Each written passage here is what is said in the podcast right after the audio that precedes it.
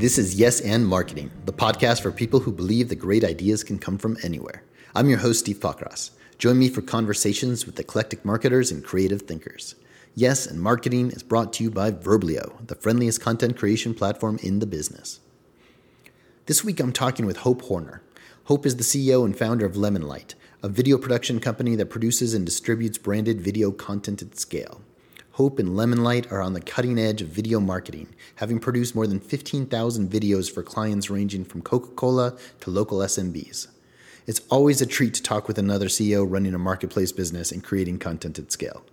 I was excited to have Hope on the show for a video marketing deep dive and to hear about the lessons she's learned across her founder journey, including what marketing teams are getting wrong with video marketing today, how to prepare for the future of video marketing, the best part of having a co-founder, and why you shouldn't star in your own ad. I hope you enjoy the conversation. Hope Horner, welcome to Yes and Marketing. Thanks so much. I'm so excited to be here today. Will you start us off with your favorite word? Grit. If you could travel back in time to any place, where would you visit? I'm just going to start back over. Just get to redo all the fun parts. I feel like that's the greatest tragedy in life is that you only get to do it once. So I would take this opportunity to do it again. Even middle school? Sure. I mean, learning lessons in there. Favorite class from undergrad that you unexpectedly became passionate about?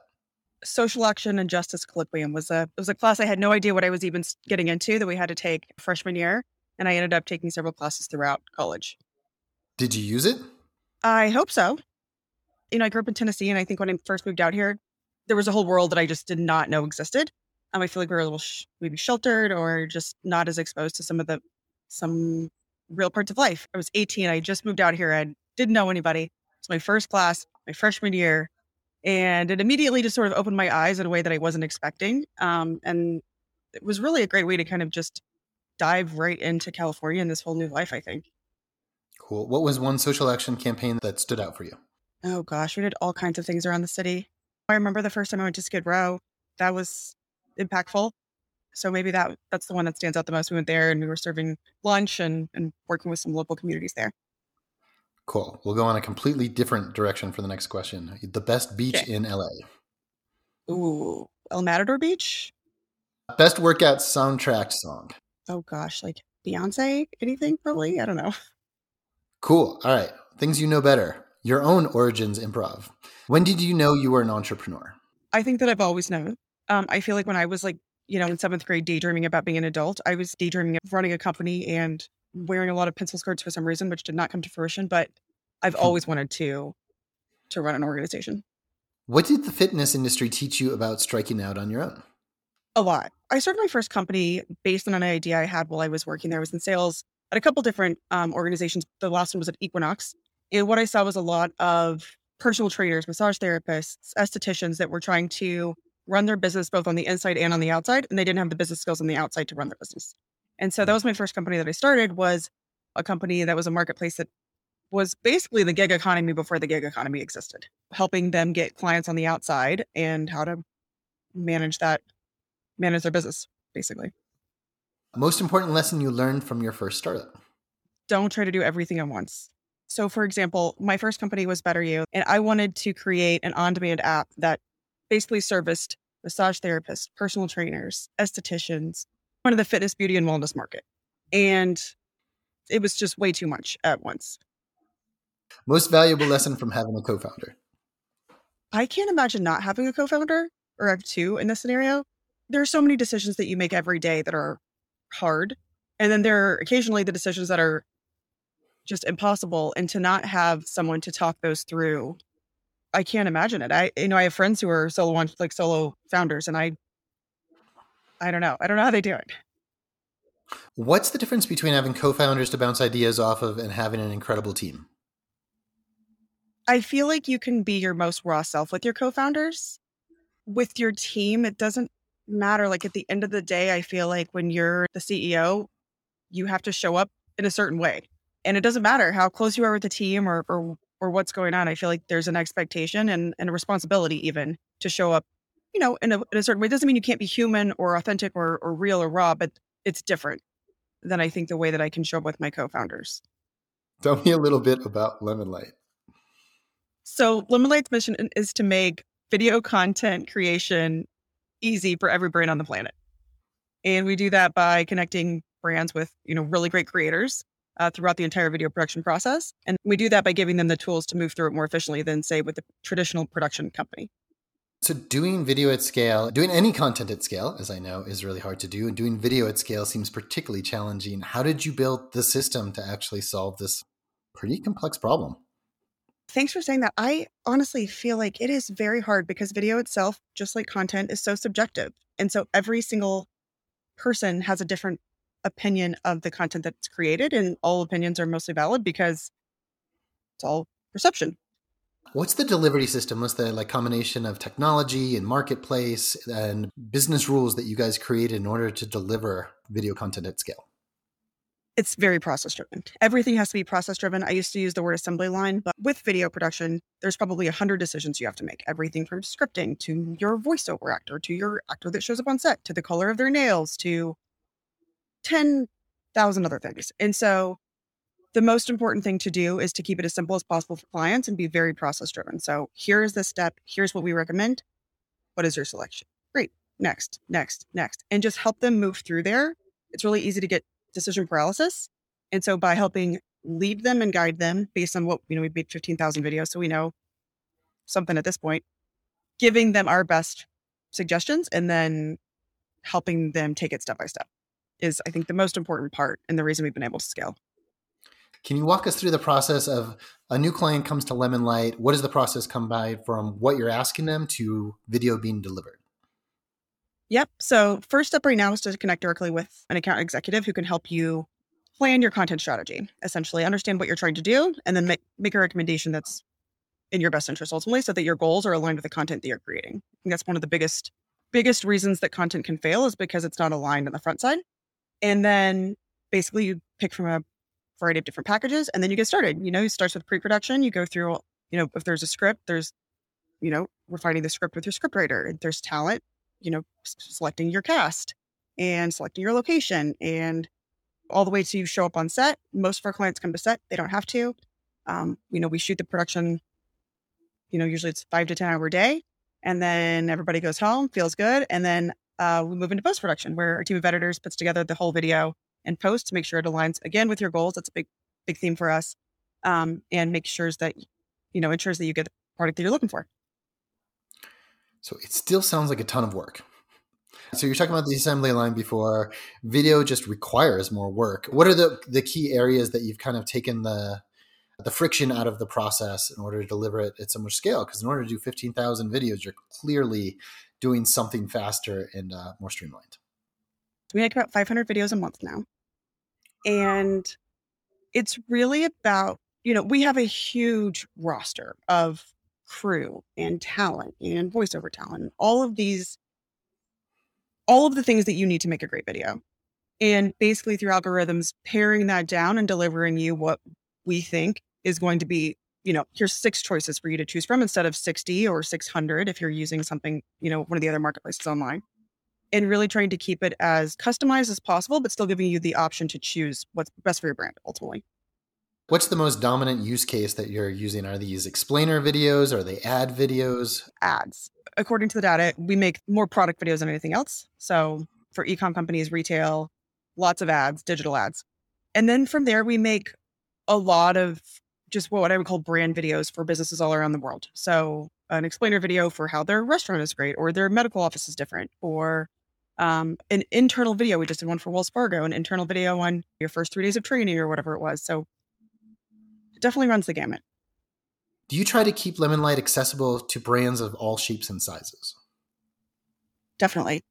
When we started Lemonlight in 2014, the average commercial was like $300,000.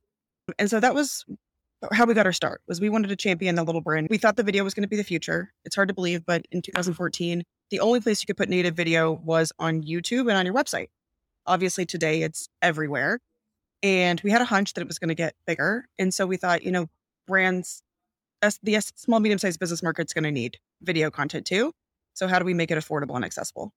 And so we started there. We still have videos today that start at $2,000, $2,500, but we also appeal to the larger brands too. I think because everything that we do is very productized. It's all prices are the same, whether you're Coca-Cola or whether you're, the gym down the street.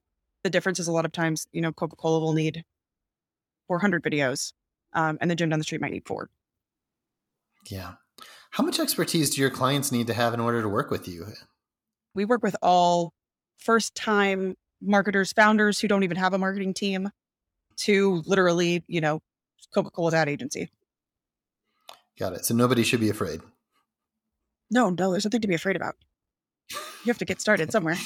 We make it really easy. Do your clients ever want to be the talent? Do they want to be on screen? Okay. All the time. Yeah.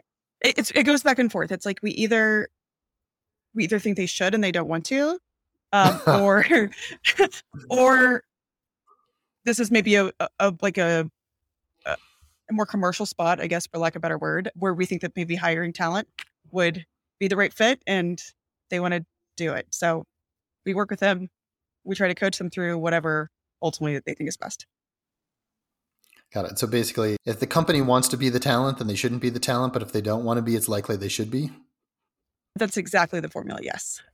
I'm just kidding. One of the greatest things about working with so many different content providers from our side is just how much exposure of how many random things there are in the universe. I'm wondering if you can give us an example of some of your quirkier, more unusual clients. Not without getting canceled. You can leave it at that if you want. Yeah. So following up on that, because we have to answer that question on our side too. Are there categories you just won't do videos about? You know, we've turned down some companies that were a little too extreme. We have no problem like dealing with like maybe the adult genre, but there are some companies that have come to us and asked for things that this candidly, our team wasn't really comfortable creating. I would say is the best way to put it. Perfect. We have two. What's an example of some of the more successful campaigns that you guys have backed? The Drizzly campaign, we had a ton of success with them. They created a couple of ads for digital. They ended up going really well. They sold to Uber, and then they took all of the ads that we made to broadcast because they were performing so well, especially one of them. And that was really fun. Another big campaign we did was with Drew Barrymore, actually, which was pretty big and fun. That had a lot of success also through a company called Yogi Bo, which is like beanbags. You never know. Cool. Do you get to meet a bunch of random celebrities in this job? You know what? I don't, but I do live in LA, so I feel like I see them just randomly. But my team does. We filmed Cindy Crawford a couple weeks ago. I wasn't there, but I heard it was really good, and she was lovely, as you can expect. Interesting LA universe. What can video accomplish that other marketing channels just can't? Video is going to be the most effective way to grab someone's attention. And I think it dates back to like early days where, you know, we used to sit around fires long before televisions existed. And it's the idea of like moving light because it captures your attention and it creates a focus and a draw that static images don't create. And so I think that that's, you know, been carried through the years. I know, you know, the first commercial came out 1949, maybe. I can't even remember. It was full of watches. And then YouTube, when they launched their, you know, video ads in 2015, you've just seen the trend continue, I think, with, I don't think it would be as explosive as it is if it didn't create such an impact. What's the number one thing marketing teams are getting wrong with video today, and how can they fix it? A lot of people come and they just want to make a great video. And it's not very deliberate. They have a great idea, but they're really too focused on like their great idea and not the true intention of the video or what they're trying to accomplish. And that'll also usually manifest by trying to do, you know, one video for everywhere and everything all at once. I think that's a conversation that we have to have a lot. What is your goal with this video? And then does this accomplish it? And then how do you actually use this video to accomplish your goal, right? It's not taking the same video and plastering it across all of the different mediums and channels and everywhere. It's not going to be that effective that way. So trying to help them tailor it to, you know, based on their goal. When I went to business school, the marketing professors did a review of all of the Super Bowl ads every single year. And I just remember the first ones, like everybody, we used to think that the Super Bowl ads were all about what was the funniest. And then they would do a test of if you could remember what they actually talked about and what was the point, like 20 minutes later. Yeah. And it was a really interesting that's what it's really about moment. It is interesting. And we have that conversation a lot of times with people too, where they come and they want to be funny, except it doesn't really make sense to be funny for this particular effort, or their brand isn't really a funny brand. And so it's really doesn't fit. So we're having a lot of that just kind of alignment. How do your clients measure the effectiveness of the videos? I'm sure it's different by purpose, but I'm interested in like the core ways that they're being measured. Does your platform, is that something you guys do to help with that? Or is that a different group that then focuses on after? So we don't do any distribution in-house. We work with a lot of partners, like ad agencies that do, or Amazon's a great example, who we make a lot of their Prime ads. So there's good and bad to that. The hard part of that is sometimes it's just getting the results and hearing how they're going. The other part is we have no control over the results. As you know, video content is one piece of this is a successful campaign pie. And so sometimes without full access, which we almost never have, it's hard to really understand, why was this one so great and this one wasn't so great? Because there's so many details that we don't have access to. We do wrap calls at the end of every video and then trying to coordinate with their distribution teams to try and understand. We do a lot of case studies, things like that.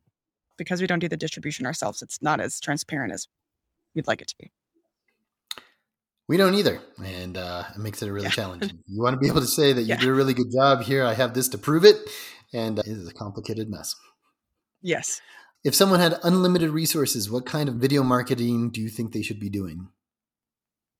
I would say full funnel video marketing, which I know is sort of broad, but video can be used throughout the buyer's journey and even in a lot of different ways. And I think if the resources were unlimited, it would be creating, a variety of different campaigns throughout the funnel that are all connected, still, testing against each other to really understand what is resonating with your audience throughout. Because I think there's a lot of surprises. I think what you think is going to be great is sometimes not, and sometimes vice versa. So having the means to test things in a really big, deliberate way, I think would be really fun. Got it. And when you're thinking about this video campaign, are you thinking of these as performance videos, or a lot of them are education? And it's what's the structure of this full funnel video? I think at the end of the day, is any brand, I think the goal is performance. I think that we hide under the guise of entertainment or education or, kind of this broad scope of content marketing. But at the end of the day, the goal is to convert more customers to your brand. And so I think there's a lot of different ways to do that now.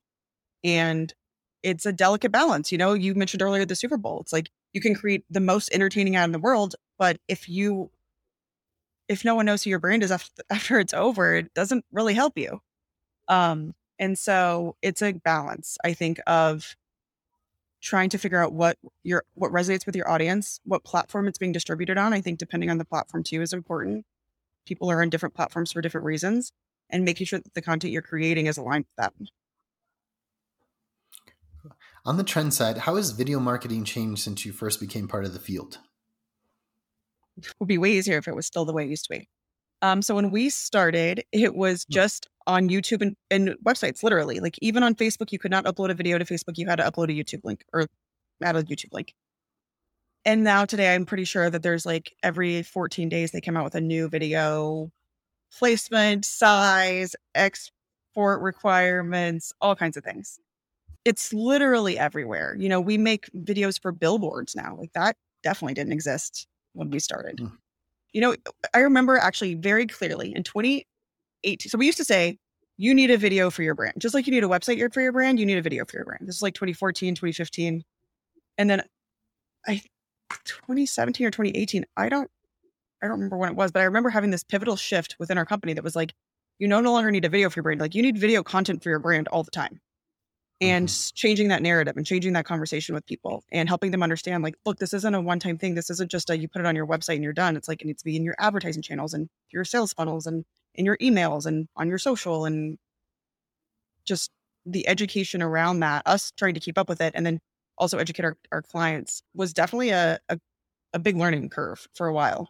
And these days, I think most people are kind of on board with it. So help us predict the video marketing future. What's coming next?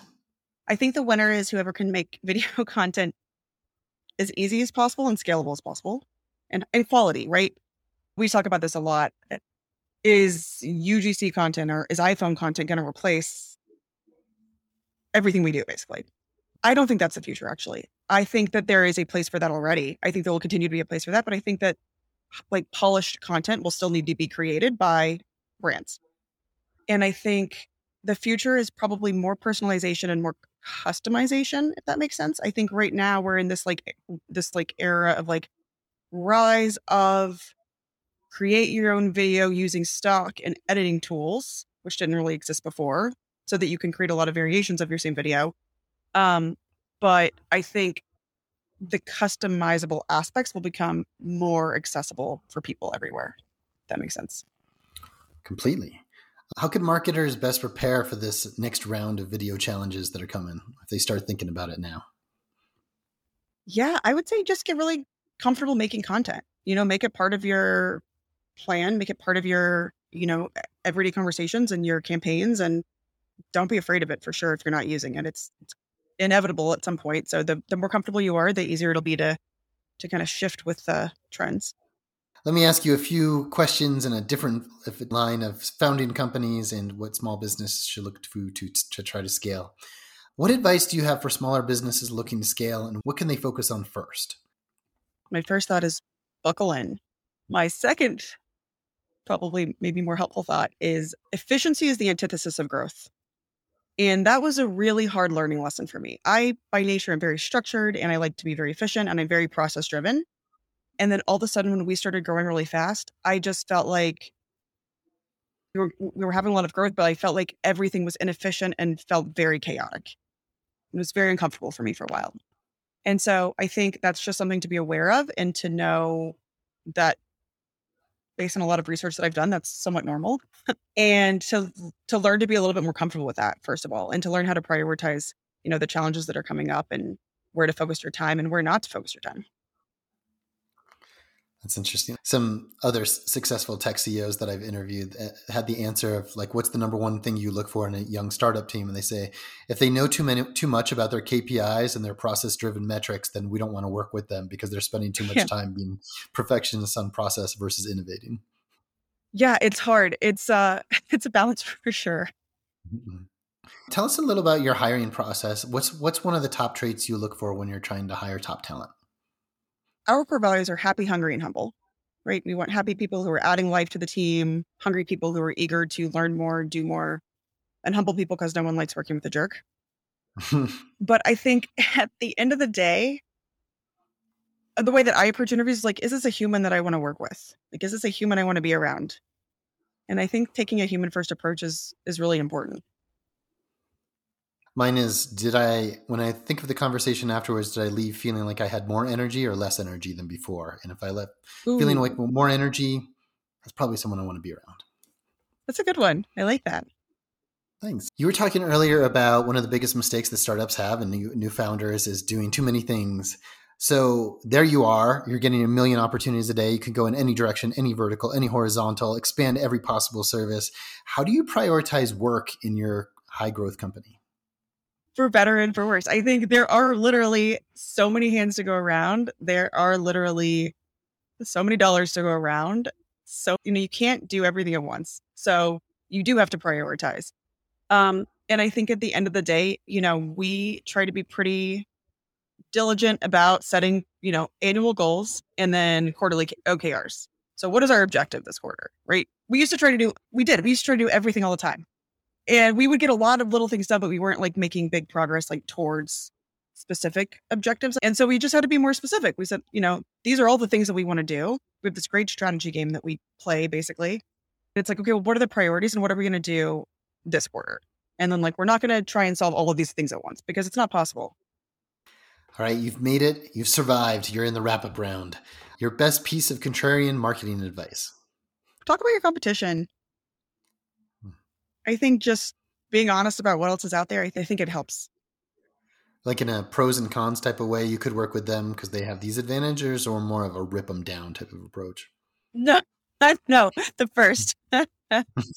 Like, don't be afraid to like, you know, we talk about this a lot. We do a lot of long form content.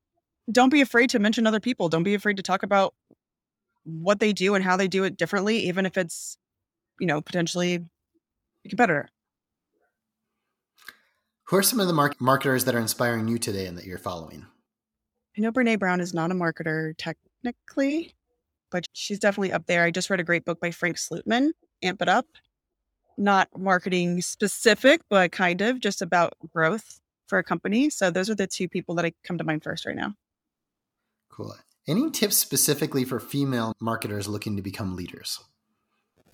I don't know if it's female specific or just marketer specific. I feel like, in full transparency, we've been in the process of hiring a VP of marketing for a while, and it's been really hard.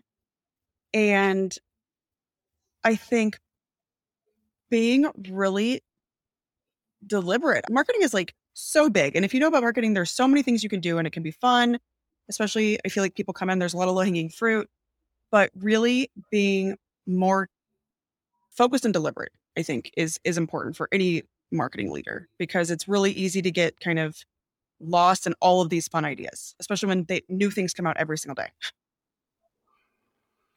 Cool. How can people find you and Lemonlight after the show? Yep. So we are online at lemonlight.com or on pretty much any social media channel at Lemonlight Media. Perfect. Hope Horner, thank you so much for being on Yes in Marketing. Thanks so much for having me today, Steve.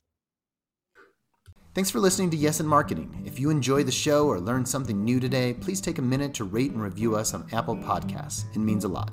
Thanks.